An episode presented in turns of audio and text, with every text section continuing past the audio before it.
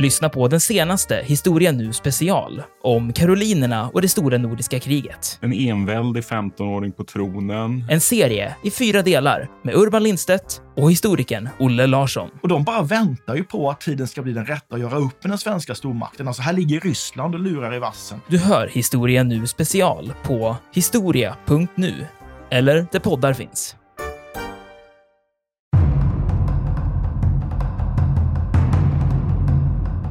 Och österrikarna de tänkte sig ju då någonstans att, att man skulle då bryta igenom helt enkelt. Fransmännen i mitten och sen skulle man gå söderut. Det var så man tänkte. Och fransmännen de tänker sig helt enkelt vi, vi anfaller nu helt enkelt. Vi uppfattar att vi ändå har lika stark armé som österrikarna. Och så får vi se då vad som händer. Så att det här tycker jag är lite spännande. Den, där, den här strategiska aspekten av hur man nu ska vinna krig, den finns inte riktigt. Utan det blir mer att arméerna möts och ur det utvecklas det då strider.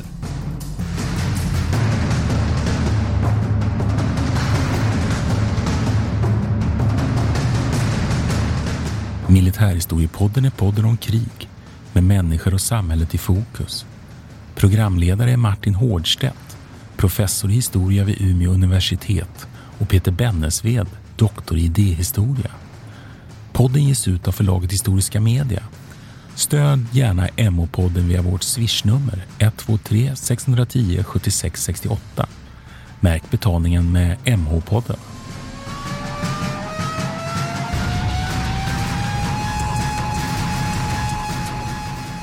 Välkommen till Militärhistoriepodden. Det här är Peter Bennesved.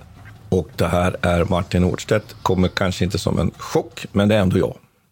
Precis, och idag ska vi prata om slaget vid Solferino 1859 Just det. Och i samband med det här, inläsning på detta, så och du och jag Martin, vi brukar ju brösta oss för våra stora höga intellektuella tankar. Och jag hade en sån tanke i morse när jag satt och, och eh, studerade den italienska kartan. Och då är frågan här, ser Italien ut som en broccoli? Eller ser det ut som, den, som en stövel? Ja, alltså, jag är ju konservativ i flera avseenden. Så jag håller mig nog till stöveln, därför det, det, är ju den geografiska bilden. Men jag förstår lite nog här vad du ja. är ute efter med broccolin, men du kan ju få säga det själv. Jag tror ja, att jag, jag läser precis, dina nej, tankar. Och jag antar att du, du, är konservativ också för att du är lite frankofil, vet jag. Och Napoleon nej, har ju sagt det där. absolut ja, men man ska, inte. Man ska kliva ner i, man ska, måste ta Italien från, eh, som man kliver ner i en stövel. Visst var det så han sa också? Ja, men jag är absolut inte frankofil, det vill jag verkligen. Det kanske vi kan ta vid något annat tillfälle. Okej ja, hur som helst, anledningen till att jag säger det här är delvis för att jag tycker det finns, eh, finns något intressant i den här uppdelningen av Italien. Vi, eh, idag i modern mening så tänker vi det som ett väldigt enat land på något vis, att det ändå är en, en geografiskt område här. Va? Men på den här tiden så är det väldigt uppdelat. Och idag ska vi röra oss egentligen bara i, i den eh, italienska broccolin, som jag vill kalla det. Det vill säga den, den, nord, den nordiska, nord, eh, norra delen av det. Och, och jag, kan ju köpa, jag kan ju köpa liknelsen, därför att, att det är ju liksom där tyngdpunkten ligger ekonomiskt och kulturellt, ja. får man säga, och i viss mån och kanske då även ännu idag. Det är ju så. Vi, vi kommer ju nu lämna lite de här andra södra delarna, utan framförallt fokusera på den här norra delen som är mest central för våra resonemang idag. Exakt, och Solferino ligger liksom mitt i, kan man säga, mitt i, den, eh, i blomman på, på broccolin här Eh, runt Gardasjön här. Eh, så det, det, är där vi kommer röra oss om själva slaget. Men jag ska säga, jag kan ge eh, en eh, liten ögonblicksbild av hur, eh, hur italienska halvön ser ut under den här tiden. Och det är så att jag vet inte om man ska kalla protagonisten eller antagonisten, men protagonisten för vårt folk kanske är Piemont-Sardinska kungariket som då ligger liksom i den nordvästra delen. Och det här är ett kungarike som är nytt sen Wienkongressen 1815, det vill säga efter slutet på eh, alla napoleonska krig. Och det har bildats på, med brittiskt, av brittiskt intresse egentligen för att man tycker att man vill ha en ganska starkt, lite franstvänligt, fransktalande kungadöme längs med Frankrikes södra gräns. Och det ska vara som en slags buffertzon att hålla reda mm. på det här området. Och där skulle jag vilja kasta in då direkt att det här är ingenting som är speciellt för det här, utan efter Wienkongressen med, med alla omvälvningar ute i Europa, Napoleons krig, så då skapar man sådana buffertzoner och faktiskt är Svensk-Norska unionen är en sån buffertzon. Och även kungariket Holland som kommer till med det som vi idag kallar för Holland och Belgien. Så att man bygger in det här och tanken är ju att kontrollera då Frankrike, Frankrikes expansion. kommande eventuella expansion. Just det. Och det förklarar också varför många av de andra staterna i det här området, eh, om man säger lite mer öster och, och eh, mer söderut, är ju också kontrollerade av Österrike i någon mån. De är ju självständiga kungariken, men ändå österrikiska släktskap och släktband mellan de här regenterna. Så det finns en, liksom en österrikisk överhöghet kan man säga öster om det här Piemont-sardinska kungadömet. Och sen längre söderut, i, nere i stöven så att säga, där finns ett annat kungarike som kallas för Neapel.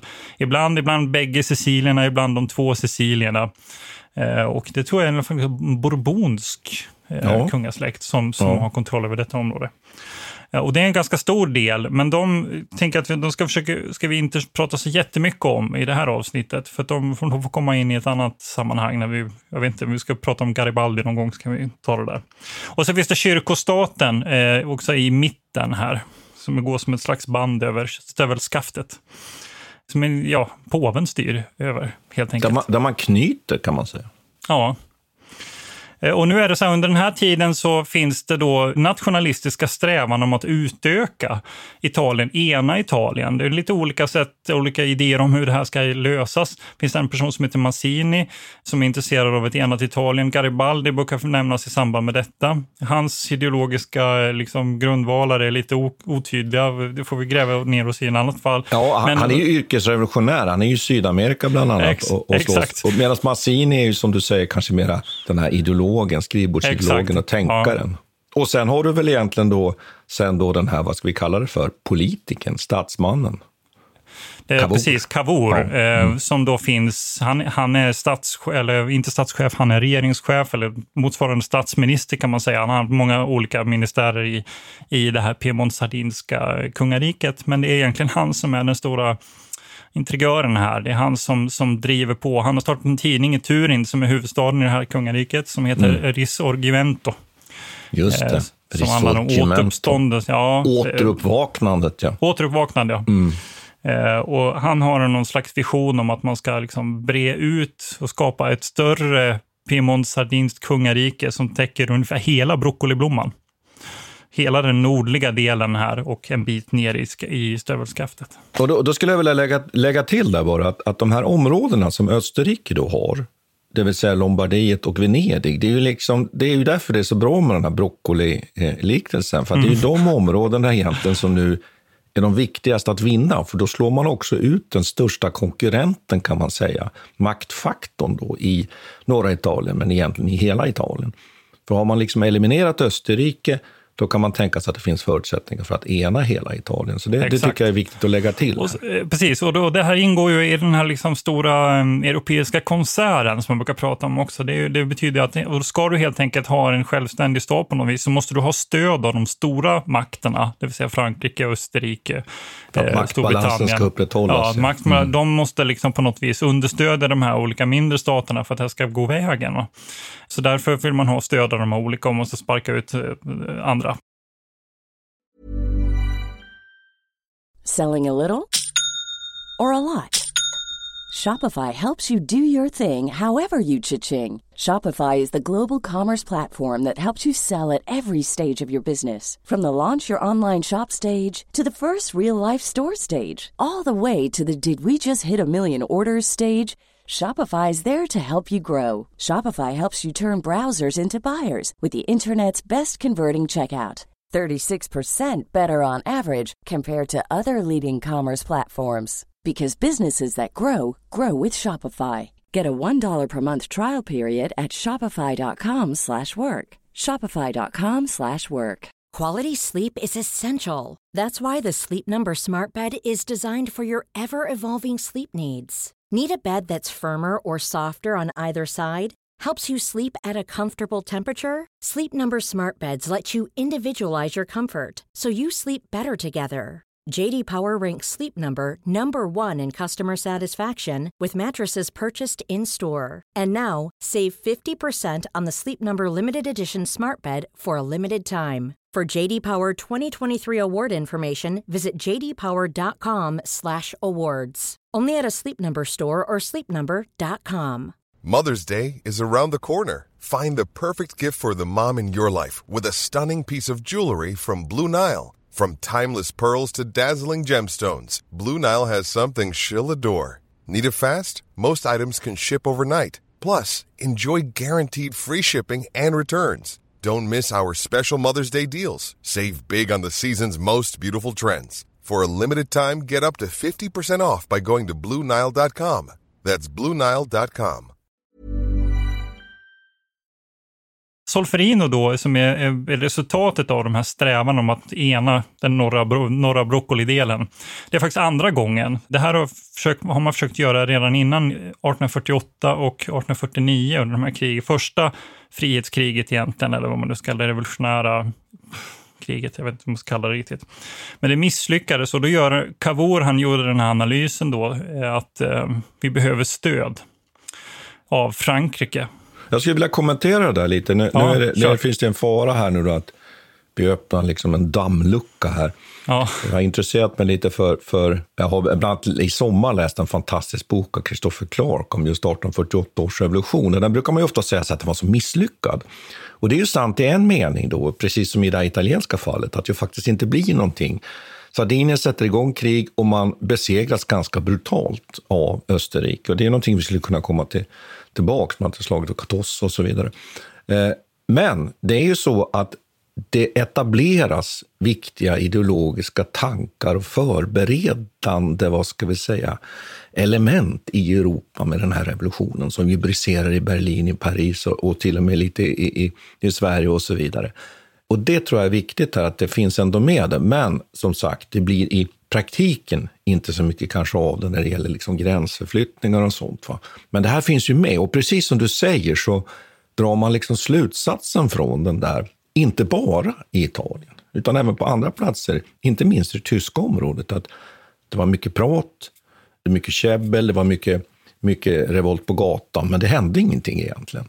Och då inser man ju det, precis som i det här fallet som du är inne på här nu då, att, och Cavour framför allt. Här måste vi alliera oss med någon som kan stötta oss, inte minst helt enkelt militärt. Därför vi klarar han, inte Österrike exakt. annars. Eh, och han vänder sig mot Frankrike för, för att lyckas med detta. Av naturliga skäl kan man ju säga. Exakt, och, och det här ju, har ju rent konkret eh, ut, får rent konkret uttryck så här, i Krimkriget bland annat. Ja. Där faktiskt eh, Piemont-sardinska trupper strider på Frankrikes sida. Och det är ju ganska märkligt annars får man väl ja. säga. Men det är ju för att man, man, spel, man spelar in sig. Och den här Cavour skulle jag väl också vilja säga att han var ju en sån här easy going man. Som ju liksom hade lätt att knyta an till andra och, och jobbade väldigt hårt då just mot Napoleon den tredje som jag allt mer då här ser som den person som skulle kunna intressera sig och stötta ett italienskt enande. Och Han påminner ju lite om Ja, förlåt. Ja, Frankrikes intressen är ju ganska uppenbara här. Man vill ju försvara, försvaga Österrike och få in en fot då i, i, i Italien. Är liknelsen att han, han är lite Italiens Bismarck, eller är det... Är det jag vet inte det, riktigt. Eller? Man kan väl säga så att under Napoleontiden, alltså Napoleon den första, Napoleon Bonaparte, så, så, som ju formellt ju liksom gjorde ju Italien till ett kungarike då. Så det finns ju liksom en koppling här. Dels att det finns en liksom expansiv eh, en vilja från, från Frankrikes sida att expandera in i Italien. Den går ju tillbaka till medeltiden, så det är ju liksom ingenting nytt. Men jag vet inte riktigt. Du tänker att Cavour är Italiens eh, Bismarck? ja, lite. Att han, ja, han det, är det kan här, jag köpa. Det, det kan alltså jag köpa. Det som är, och det är mm. typiskt med den här, personen, den här typen av personligheter också. Jag satt och läste, jag tänkte på, osökt tänkte på Palme. Eh, faktiskt. Sen, när, när adelsmän, eller så folk med adelssläkten alliera sig med den här typen av revolutionära, lite revolutionära mm. idéer, mm. då brukar det hända en hel del. För att de har förmågan att röra sig mellan olika nivåer. De, de, de eh, kan röra sig i maktens korridorer samtidigt som de kan tala till folket. Och jag tror att Cavour, jag får, jag får intrycket att han var lite en sån person. Då, det, det, det kan jag hålla med om. Jag, jag trodde eh, först att du menade Napoleon tredje, men nej, men det, det ja, förstår nej, jag nu. Nej, nej, men, men att det är intressant att Napoleon tredje har ju sina intressen här och, ja. och Kavura sina. Men sen tycker jag att vi skulle kunna konstatera en sak som, som du ju tar upp bra här. Det är att 1850-talet går ju Europa in i en väldigt osäker tid utrikespolitiskt. Man har ju egentligen haft i stort sett en fred mellan stormakterna från Napoleonkrigen, slut 1814-1815. Och sen Krimkriget är ju egentligen en vattendelare då börjar ju konflikterna igen. Det var ju öppet krig mellan Ryssland, och Storbritannien, Frankrike och Sardinien. Så att, och här nu då går vi in i den där period som jag brukar kalla för enighetskrigsperioden. Och vi har ju, har ju haft avsnitt tidigare här, bland annat om 1866, 1864 mm. 1870, 71 som rör den tyska enandet. Så det här är liksom en pusselbit i det här och ett tidigt sånt. Så att man måste se det här också, tycker jag, i en Italiens enande. Man måste se det så att säga i den här större sammanhanget. Italiens enande hade sannolikt inte militärt, via militära insatser, varit möjligt om inte de här utrikespolitiska förutsättningarna fanns. Så skulle man väl kunna säga. Nej, precis. Nej. Eh, ja, det är en, verkligen en intressant period vi har gjort många avsnitt som har handlat om den här eh, Eh, kriget med Preussen och Österrike 1866. Vi har gjort avsnitt om, om eh, Tyskland-Danmark, eh, Schleswig-Holstein-konflikterna. Mm. Ja, vi håller på att arbeta lite med amerikanska inbördeskriget som, som, som kommer, som, ligger i pipen. Och pågår faktiskt. samtidigt. Ja. Mm. Och, och, snart så, när vi närmar oss 1870, så har vi ju fransk-tyska kriget också som är ytterligare en omvälvande händelse. Så allting, allt det här sitter ihop. Det verkar vara som oerhört liksom, konfliktfylld decennium. Ja. Eller ett par, par decennium. Ja, och just den här perioden då som vi, som vi säger här, från början av 1850-talet fram till 1871, det är just en sån här period där, där militära krig eh, spelar en aktiv betydelse och roll i enandet av stora stater ute i Europa. För att 1871 så har vi två stora nationella stater, Tyskland och Italien. Men jag skulle vilja, om vi ska komma in på det lite ja, mer mil jag tänkte, militära. Ska komma till här, här, ska, ja. ska, men kan jag ta Plombiers eh, överenskommelse Absolut, bara? precis. Vad är så att säga, förutsättningar nu för det som vi egentligen ska prata om?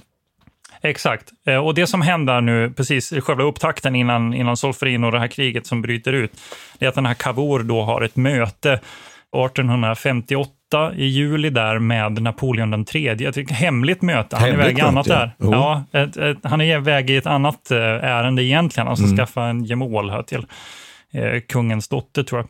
Men eh, han har ett hemligt möte med Napoleon den tredje där man helt enkelt kommer överens om hur man ska dela upp Italien efter ett framgångsrikt ja, provocerat krig med Österrike. Och då, eh, för att man ska få med Frankrike i det här kriget, då, så bestämmer man sig för att man ska dels bryta loss Savoyen, och. Frankrike ska få, mm. ja, och Nice. Ja. Så de ska få eh, tillbaka de delarna, eller de, de ska tillfalla Frankrike, och så ska Piemont, Sardinien få då Lombardiet och Venetien. Och så tänker man sig också att man ska dela upp några av de andra staterna här som ligger direkt söder om här och några av de här mindre. Och Toscana då ska det handla under franskt inflytande, Parma och Modena ska försvinna och så vidare. Och det napoleonska eh, kungariket nere i söder får bara ska få vara eh, som det är. Så man har en ganska tydlig bild om vad, hur Italien ska bli och man ska dela upp det i tre kungariken egentligen. Kyrkostaten kommer krympa också enligt den här visionen. Och med denna eh, överenskommelse då så ska man få franskt stöd, rent praktiskt militärt stöd Eh, och man bestämmer sig för att, Cavour bestämmer sig för att man ska, ska provocera fram ett krig med Österrike längs med Lombardiets gräns här. Så det är liksom den direkta upptakten till själva konfliktstarten. Och, och, och, då tycker jag det är viktigt att komma ihåg här att det där är ett problem för Cavour och Piemonte och Victor Emanuel. Att man, man får alltså inte Frankrikes stöd utan en österrikisk aggression. Så det är precis som du säger, att det är det man då inleder och gör då, en, en helt enkelt triggar Österrike till ett agerande. Och här tycker jag att en sak geografiskt som vi kan ta upp som jag tycker är spännande och som jag faktiskt också liksom har sett på plats. Och det är att ofta är det så, eller egentligen alltid militärt i norra Italien, att om man invaderar norra Italien, oavsett om man kommer norrifrån genom Alppassen eller österifrån som nu österrikarna nu gör, så hamnar man alltid i det här området söder om Lagardasjön. Det är ganska spännande och det, det är det där man brukar säga med att terräng är kanaliserande.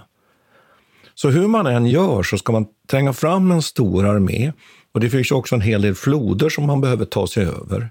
Så det är ganska komplicerat. Så hamnar man där och det gör att Solferino ligger egentligen väldigt logiskt egentligen söder om Lagardasjön. Och det är ju där som de här arméerna då kommer att konfronteras. Så det kan ju vara på sin plats kan också konstatera att slaget vid Solferino utkämpas ju den 24 juni. Och sen avslutas kriget i mitten av juli med fredsavtal. Men det börjar ju tidigare. Och man börjar ju att mobilisera då den, eh, Piedemontes armé, eller Sardiniens armé, hur man nu väljer att säga. Och det gör man redan i mars. Och så startar ju den här triggningen av Österrike. Och så kommer det då ett ultimatum från Österrike i april som ju säger att, att vi accepterar inte att ni har förberett en uppenbarligen för krig här. Och där någonstans startar ju det, så att säga, det här kriget, då, som brukar kallas för det andra frihetskriget i, i, ur ett italienskt perspektiv, faktiskt. Men är det eh, Solferino som är den, liksom, den huvudsakliga, det är där ja. det avgörs? Eller? Men då, då är det ju så här att det utkämpas ju då ett, ett antal så att säga, förpostslag, mindre slag, innan den här stora konfrontationen. Så är det ju. Och, och, och det, det, behöver vi så att säga kanske inte, det har vi liksom inte utrymme för att gå in på i, i, i detalj då, men som ju handlar helt enkelt om att, att eh, man stoppar upp det österrikiska anfallet. Man möter faktiskt de österrikiska trupperna redan öster om Lagarda. Lagardasjön. Men sen utkristalliseras det så, så småningom då en, en, en, situation där ju österrikarna har ju tänkt sig att de snabbt ska kunna då tränga ner söder om Lagardasjön och så anfalla in i Piedemonte. Men det blir de ju då stoppade ifrån. Här tycker det kommer något jättespännande och det är att vi är inne i en lite ny tid här som har visat sig med Krimkriget. Det är ju så att fransmännen har ju gripbart en del trupper i, i Frankrike naturligtvis. Men man flyttar faktiskt från Algeriet sjövägen med ångfartyg. Aha. Och som man landstiger då genom bukten. Och det gör ju att hela det här, eh, den här så säga, strategiska idén från Österrikes sida att ta Piedemonte här direkt, den, den faller ju därför att plötsligt kliver Frankrike in. Då, dels med en armé som kommer från Frankrike, men en armé som kommer sjövägen.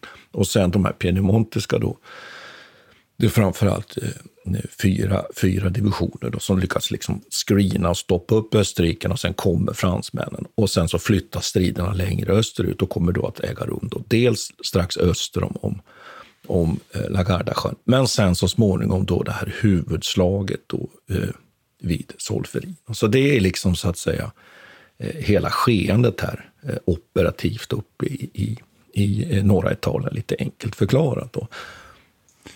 Får jag bryta in där? Eh, något som jag tycker är fascinerande är ju liksom det här spelet mellan stormakterna. Att i praktiken, det är klart att Piemont, Sardinien här, de ställer ju upp med ganska stora mängder med trupper. Men det är ändå Frankrike som kommer in med närmare 200 000 man. Det är ju ingen liten, eh, nej, nej. ingen, ingen nej, liten styrka och det visar ju också att det här var liksom inte eh, det här var ett prioriterat mål för Napoleon III. Han själv är ju där också och, och, eh, och leder, leder trupperna, vilket är också intressant att han beslutar sig att följa med hela den här eh, hären. Mm. Och ett av de här stora slagen då som utkämpas är det här mm. slaget med Magenta som, som ju också brukar vara väldigt känt för sina intensiva gatustrider. Och det är alltså början på juni, då, 4 juni 1859. Men fransmännen tvingas i alla fall att hålla sig väster om Lagardasjön och till slut så bestämmer sig och det är det här som är så intressant tycker jag, som ju generellt egentligen under den här tiden, någonting jag vet vi pratade i samband med fransk-tyska kriget också, att det fanns inte några stora strategiska planer. Jag nämnde ju nu liksom Österrikes plan här som en strategi. Och det kan man ju fundera lite på de här begreppen där. Då. Men, men där fanns ju en idé att man skulle ta Piedemonte direkt. Och när inte det går sen så, så blir det att de här Eh, arméerna som rör sig, det, det finns inte liksom någon, någon långsiktig, utan Österrikarna tänker sig att Nej, men nu ska vi anfalla västerut, om man nu förklarar det här enkelt. Och fransmännen tänker tillsammans med den piedemontiska armén, Nej, men vi går österut. Och sen visar det sig att man framrycker samtidigt. Och så plötsligt så, så helt enkelt möts man bara och sen utvecklas det då det här avgörande slaget vid Solferin. Och så skulle man lite enkelt kunna förklara det. Så det är inte så att det finns... Och österrikarna de tänkte sig ju då någonstans att, att man skulle då bryta igenom helt enkelt fransmännen i mitten och sen skulle man gå söderut. Det var så man tänkte.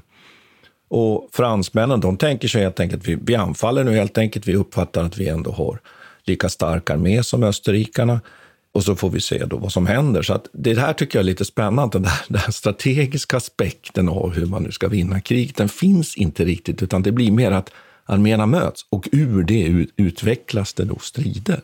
För att nyansera lite så jag, är svårt, jag är svårt att se att Napoleon III satt där och bara, vi får se vad som händer. Men det måste, det måste ha funnits Nej, någon så slags... kan han inte, så men kan vill han inte han ha gå mot tänkt. Wien egentligen? Är inte det du? hans mål? Vill inte han gå mot Wien? Nej, men Alltså, nej, ja. ja. det, är, det är mycket möjligt att han hade liksom såna, såna idéer. Då, men Ja. han, framför allt ville man ju, om man nu ska prata om någon sorts strategisk plan, det var ju rensa Lombardiet och, och, Venedig, som vi har varit inne på här. Då. Ja, men liksom operativt för de arméerna så, så är man inte så detaljerad. Och, och jag vet inte vad det är. Det beror ju på att vi vet ju att man har begränsade resurser eller förmåga för spaning, för inhämtande av underrättelse eller att man liksom inte har utvecklat den sidan av krigföringen tillräckligt. Utan det som händer här då när vi betraktar det i efterhand, det är det här som jag beskriver det. Oavsett nu vad de här befälhavarna har tänkt. Va? Det, är att det är två arméer här som clashar helt enkelt. Man har tänkt sig att framrycka och man gör det samtidigt. Dagarna före den 24 juni så, så går man öster respektive västerut och så möts man helt enkelt. Är det, alltså man möts i marschformation mer eller mindre? Nej, eller, ja, att man, man är under framryckning och sen, sen möt, möts man plötsligt då. Och då utvecklar sig det här slaget. Då. Och då, där har båda sidorna egentligen idén om att man ska bryta igenom centern. Den franska armén den, den framrycker då med, med sardiniska förbanden eller divisionerna i, i, som vänsterflygel. Då. Och sen är det då franska kårer. Det är fyra kårer sammanlagt. Två i mitten och två längre söderut. Och sen har man garders, eh, armékåren som reserv i mitten. Då. Så där kan man egentligen prata om en form av kraftsamling i mitten på något sätt. Ändå. Och österrikarna de är mer uppdelade i två arméer. En som går anfalla centralt och en som ska anfalla lite mer söderut. Då. Och Sen har man en, en kår under en, en befälhavare som heter Benedikt, faktiskt, som sen återkommer ju som överbefälhavare 1866. Men som under det här kriget faktiskt är väldigt skicklig. Medan vi ju skällde på honom oerhört, vet jag, i det avsnittet 1866, för då är han en katastrofal befälhavare. Men här i det här kriget så utmärker han sig. Och Jo, det jag skulle säga var att det intressanta är ju alltså att Viktor Emanuel, Napoleon III och, och eh, eh, Frans Josef, alla är de är på plats och för formellt sett befäl. Men i praktiken är det inte så, utan de har ju proffs vid sin sida.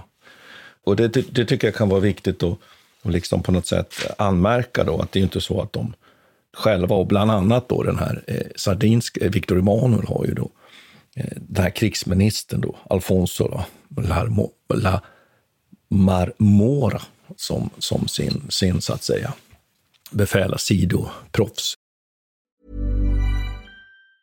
A lot can happen in three years, like a chatbot may be your new best friend. But what won't change? Needing health insurance. United Healthcare Tri Term Medical Plans, underwritten by Golden Rule Insurance Company, offer flexible, budget friendly coverage that lasts nearly three years in some states. Learn more at uh1.com. Mother's Day is around the corner. Find the perfect gift for the mom in your life with a stunning piece of jewelry from Blue Nile. From timeless pearls to dazzling gemstones, Blue Nile has something she'll adore. Need it fast? Most items can ship overnight. Plus, enjoy guaranteed free shipping and returns. Don't miss our special Mother's Day deals. Save big on the season's most beautiful trends. For a limited time, get up to 50% off by going to BlueNile.com. That's BlueNile.com. Quality sleep is essential. That's why the Sleep Number Smart Bed is designed for your ever evolving sleep needs. Need a bed that's firmer or softer on either side? Helps you sleep at a comfortable temperature? Sleep Number Smart Beds let you individualize your comfort so you sleep better together. JD Power ranks Sleep Number number 1 in customer satisfaction with mattresses purchased in-store. And now, save 50% on the Sleep Number limited edition Smart Bed for a limited time. For JD Power 2023 award information, visit jdpower.com/awards. Only at a Sleep Number store or sleepnumber.com. När de här arméerna nu möts så tycker jag man skulle kunna säga någonting lite om de här arméerna. Vi, vi vet ju att i de här avsnitten, och det kan ju vara, tycker jag att lyssnarna kan gå tillbaka till och lyssna på dem då, om ni är intresserade av det här. Det pratade vi faktiskt ganska mycket om, om infanterigevär och sådana saker. Och där vi är ju inne i ett skede militärtekniskt där man går från de här slätborrade musköterna som är mynningsladdade, och det har man fortfarande här. De två gevär som framförallt figurerar under det här kriget, då, det är ju det, är ju det franska Miné-geväret som laddas i mynningen, men som är räfflat och som har en minékula. Och det vet jag att vi gick igenom ganska noga då, men det är ju en kula helt enkelt som, som expanderar och fyller ut loppet och dessutom roterar, vilket gör att man får ett skjutavstånd, skjutlängd med precision då, som kanske ökar från 50 meter till någonting 350 meter. Någonting sånt mellan tummen och pekfingret. Och sen har man också en ny mekanism. Man har inte den här flintlåsmekanismen som ska producera en, en gnista ner i en krutkammare, utan man har en liten tändhatt som istället tänder. Men sen i övrigt laddar man vapnet liksom som under, under den gamla tiden med musköten. Då. Och likadant så har man på, på då den österrikiska sidan då ett, ett faktiskt också ett, ett minérgevär som heter Lorenzgevär, men som har sämre kvalitet och att man inte riktigt heller, de österrikiska soldaterna, förstår att använda den här ökade skottvidden, så kan man säga, därför man får ut dem väldigt kort tid före det här kriget. Så det är det ena. Sen har Frankrike ett överlägset artilleri. Man skjuter med räfflade kanoner. Det gör att man kan inte skjuta så mycket druvhagel. Eller inte alls egentligen. Men däremot kan man, vilket visar sig vara ganska betydelsefullt, med ganska stor precision bekämpa österrikiskt artilleri. Och samtidigt österrikiska artilleriet då eh, har, fort, har fortfarande slättborrade kanoner då, och kan inte skjuta med samma Men Martin, precision. varför är allting så dåligt i Österrike? Varför, varför ligger de efter på allting? Ja, och det, det kan jag faktiskt svara på, därför att det är så att... det, det, det, det är det enda jag kan sitta och tänka på. Bara, hela tiden under hela 1800-talet så Ja. är det bara dåligt. För Därför att i den franska armén, hur det än är, Ja. så, så handlar det ofta mycket om att de befälhavare och de som kommer upp och blir högre officerare ofta har en lång karriär bakom sig. Det finns de som helt enkelt, som Napoleon sa, att varje soldat bär en marskalkstav i sin ränsel. Där finns det ett helt annat tänk kring att de här personerna ska vara skickliga och lämpliga. Och man har en väldigt, väldigt bra militärutbildning på sina militäranstalter, bland annat eh, Polyteknik och, och så vidare. Medan i Österrike så är det adelsmän, för att liksom göra det väldigt enkelt här nu. Då. Det är helt enkelt eh, sprätthökar som får positioner, om vi ska prata klartext. Då. Och dessutom är det så att de, de österrikiska soldaterna ofta är analfabeter, bönder, ganska ointresserade av egentligen att, att, att kriga för Habsburg många gånger. Medans, eller, eller Österrike. Medan de franska soldaterna på ett helt annat sätt är rekryterade eh, och utbildade, mycket mer grundläggande och också har ett helt annat förmåga att ta egna initiativ. Då. Men då måste, Eh. det ju vara, då måste det vara den här nya, eh, så de liberala idealen som, och, och säger, värnpliktsarméerna och eh, Kanske, men mer är- meritokra- meritokratiskt styre inom militären i Frankrike Ja, som är liksom, eller? Det, Det nej, utan för det är faktiskt så märkligt att man ju efter Napoleonkrigen är rädd för de här värnpliktsarméerna. Och det är en generell Okej. trend, att man Mm. övergår egentligen till yrkesarmé, värvade soldater. Sen skriver man ju ut när det blir krig, man behöver mycket soldater. Men, men så, att, så att det stämmer inte riktigt det där, utan att Men det finns ändå mycket innovation i Frankrike. Jag Det tänker finns att de, är, de, är, de är ju skickliga på att Ja. utveckla sina... Och, och man är sitt- professionella sin flotta. och man var ju skicklig under Napoleonkriget. Och det lever vidare, håller jag med om. Men jag tror inte att man ska gå så långt som man talar. Det, det, det, det, kommer liksom, det ligger mycket längre fram i tiden. Men man kan säga att armén har skillnad här. Sen någonting om Sardiniens armé som ju genomgår går en väldig uppryckning. Däremot är man ju, har man ju inte samma klass, klass på, på vare sig vapen eller på utbildning, men däremot har man ju en, väldigt hög stridsmoral. Så det här slaget i Solferino, det utspelar sig ungefär på följande sätt då, att den här Benedek då med sin österrikiska kår i norr, den håller emot de här sardinska trupperna. Så där blir det så att säga stopp, där kan man säga. Och Benedek, han, han, gör, han gör ett bra jobb under den här slaget vid Solferino. I mitten däremot, där kommer fransmännen då så småningom helt enkelt att köra över österrikarna. Helt enkelt. Och det är spännande att, att sen konstatera då att, att det är där i mitten som ju fransmännen då gör en form av, av kraftsamling. Men att det inte är något särskilt avancerat taktiska manövrer på slagfältet, utan det är ganska köttiga anfall helt enkelt. Rakt igenom den österrikiska linjerna. Och det beror ju på att man i den franska armén ju då hade fäbless för de här eh, bajonettanfallen. Ofta anföll man då med, med en ganska stor del av truppen eh, framför som en skrin Man, man, man helt enkelt lätta trupper i spridd ordning som sköt och bekämpade. Och så såg man till att man snabbt kom in på fienden på livet och sen anföll man då med, med samlade bataljoner. Ibland gammal klassisk napoleansk bataljonskolonn om det var öppet fält. Alltså, med bajonettanfall. Mm. Så man utnyttjar, ja, men precis, och man utnyttjar mm. inte riktigt den här nya skottvidden så. Och österrikarna förstod inte att utnyttja den och deras soldater var egentligen för dåliga på att upprätthålla en effektiv eldgivning. Ni som lyssnar på fransk-tyska kriget sen, ni kan, kan, kan ju konstatera det, att där skjuter ju fransmännen väldigt mycket bättre och mycket längre än vad tyskarna gör, som ju också har stora förluster. Men att tyskarna ju vinner det kriget därför att man förr eller senare genomför och anfall och lyckas liksom tränga in i de franska linjerna och, och, och, och komma dem in på livet. Ja. Så att det är ganska spännande det här tycker jag. Sen längst till söder, där, där är det så helt enkelt att fransmännen är underlägsna där, antalsmässigt. Men där lyckas fransmännen hålla emot under dagen. Så slaget vid Solferino det avgörs ju då i centern och slutar med att österrikarna helt enkelt måste lämna slagfältet eh, eh, därför att fransmännen bryter igenom i mitten. Så, så enkelt egentligen kan man förklara slaget i Solferino.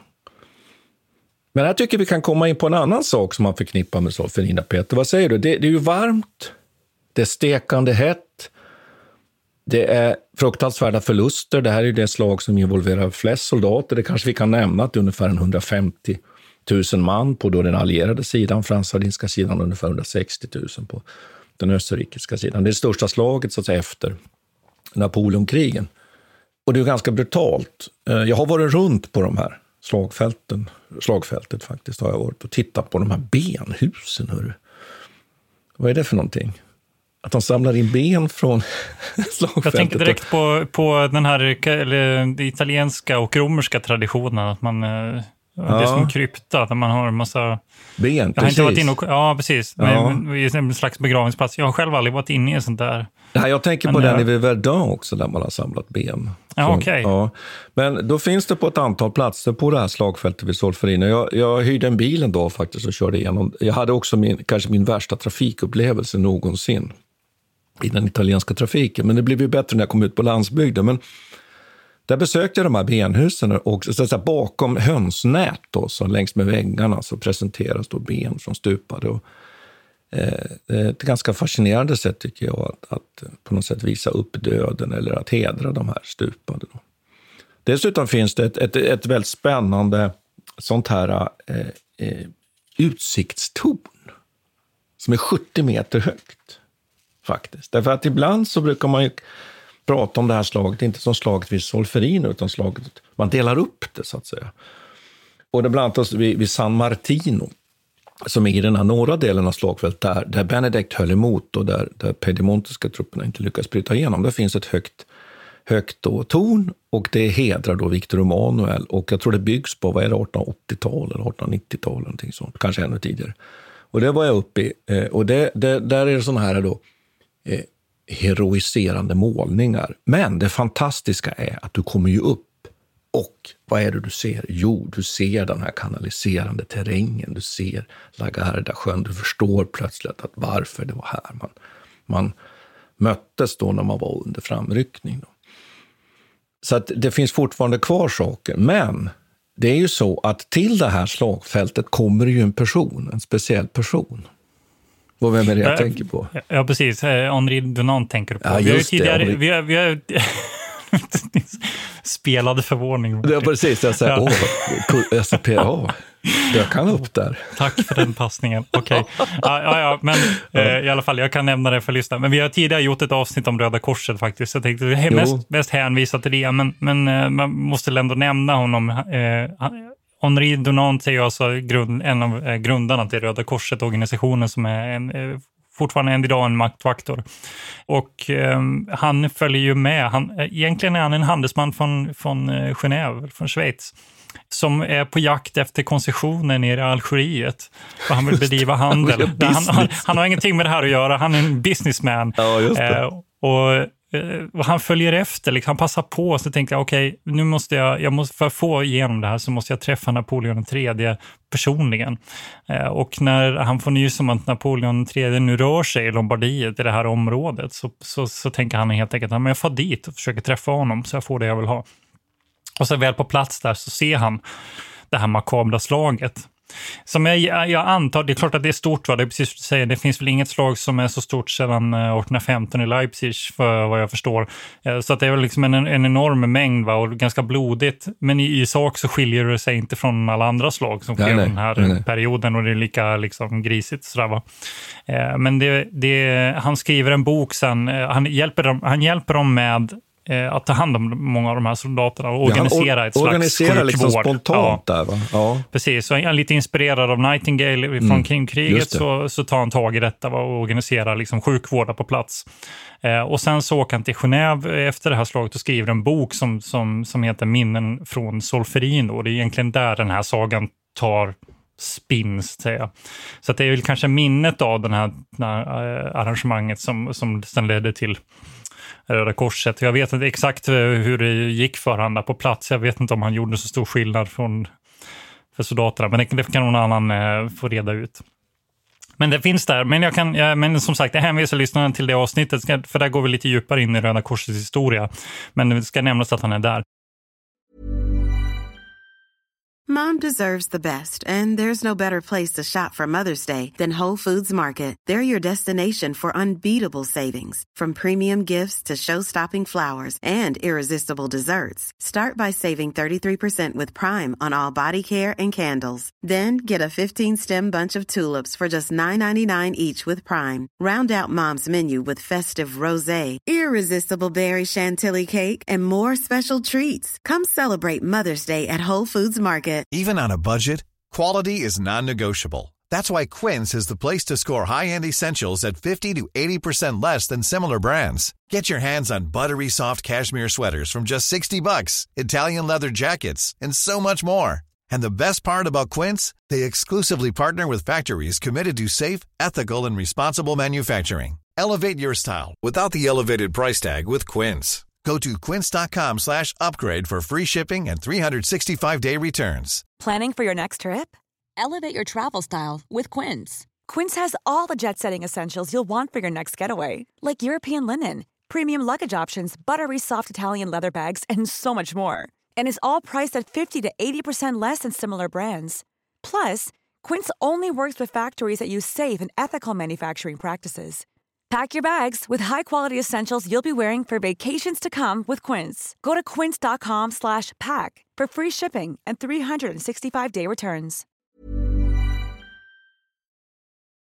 Men Martin, jag har en fråga till dig, för det jag sitter och tänker på nu, det är så här, okej... Okay, är det broccoli? Eh, ja, precis, broccolin. Eh, nu är vi tillbaka i broccolin. Så eh, Piemont-Sardinien initierade det här kriget. De förlorar ju egentligen själva kriget som sådant. Frankrike vinner slaget, Österrike vinner kriget, men förlorar freden. Nej, men, Piemont-Sardinien vinner egentligen freden på ett sätt, va? Eller ja, hur ska man tolka skulle, det här? Nej, men då vill jag, det vill jag nog säga så här att Sardinien kan inte vinna kriget. Frankrike vinner slaget och kriget och Österrike backar ur. Helt enkelt därför att, bland annat därför att Frans Josef uppfattar det här slaget som så fruktansvärt blodigt och man vågar inte involvera sig i konfrontation med den franska armén en gång till, för man inser att fransmännen är överlägsna. Inte men minst på grund av de här taktiska skälen som jag pratade om.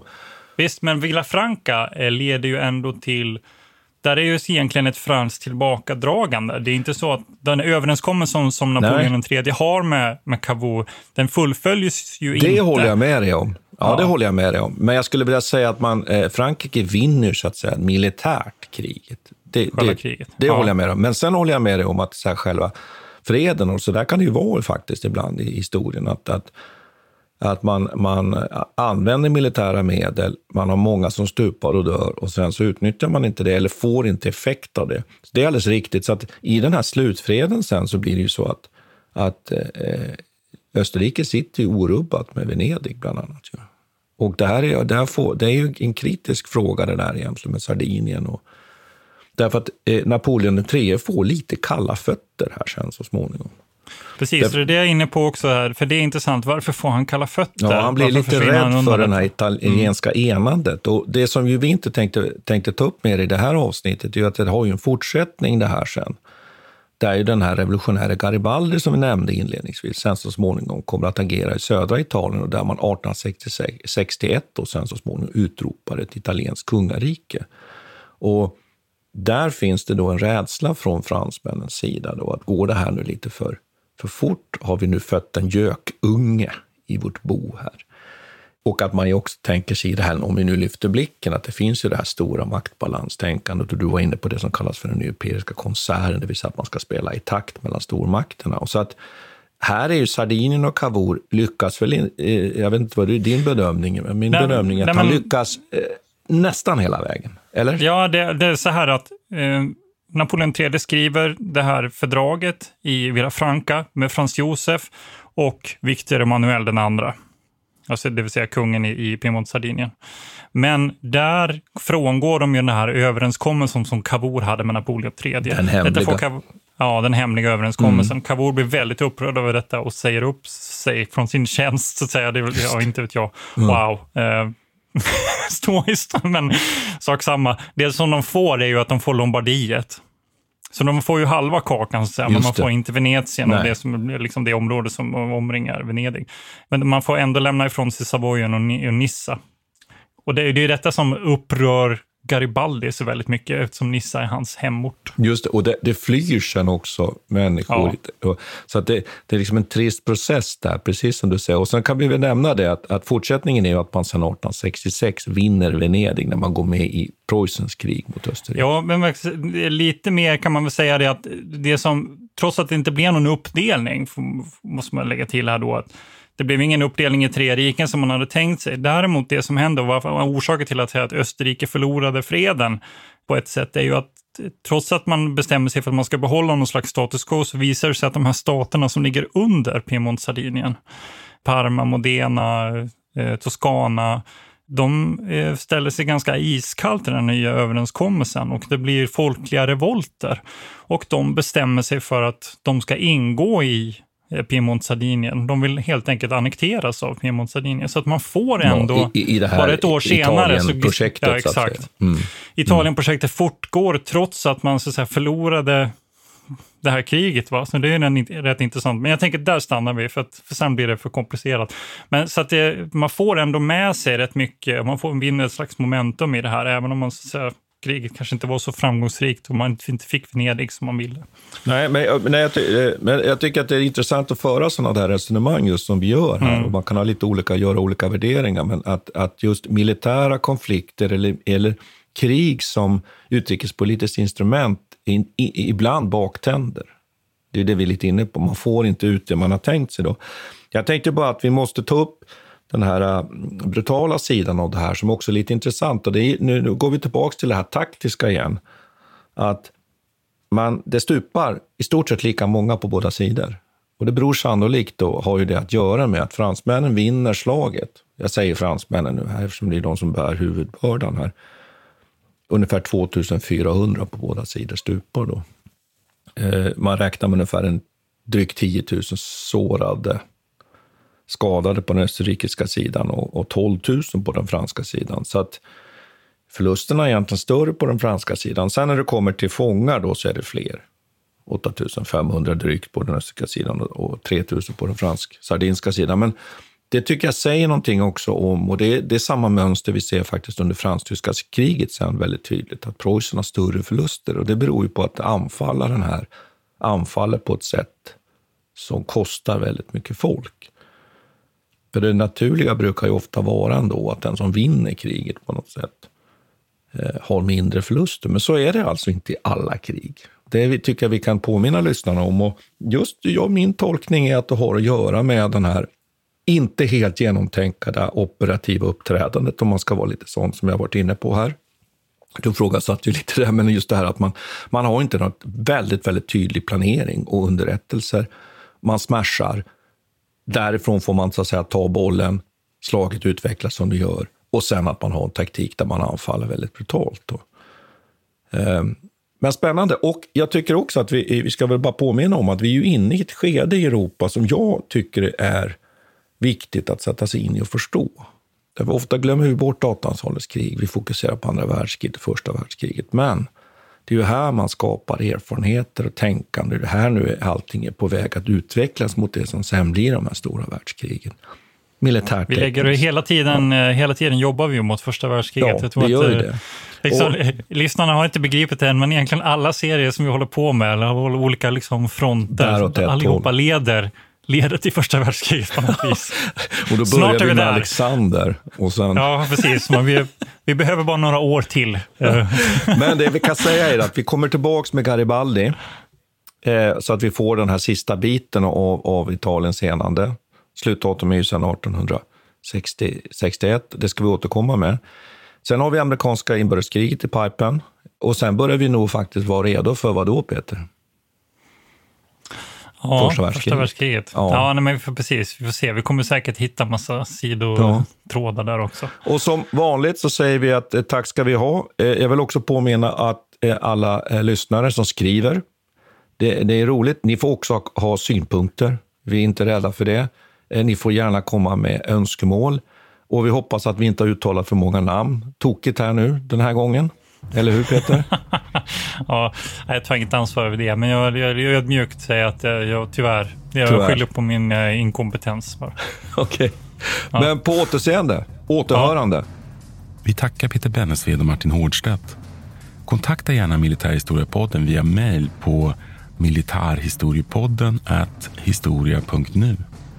Peter och Martin vill gärna få in synpunkter och förslag till programidéer.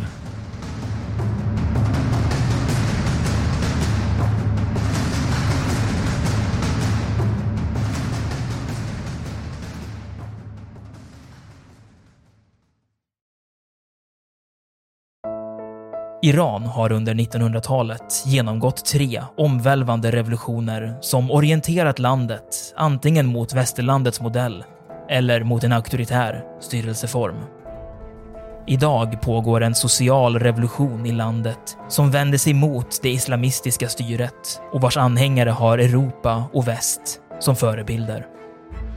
I en viktig bok ger idéhistorikern Mohammad Faslashemi en djupare förståelse för dagens dramatiska händelseutveckling. Iran mellan tre revolutioner är utgiven av förlaget Historiska Media. Beställ den fysiska boken på förlagets hemsida historiskamedia.se eller köp den i en bokhandel nära dig.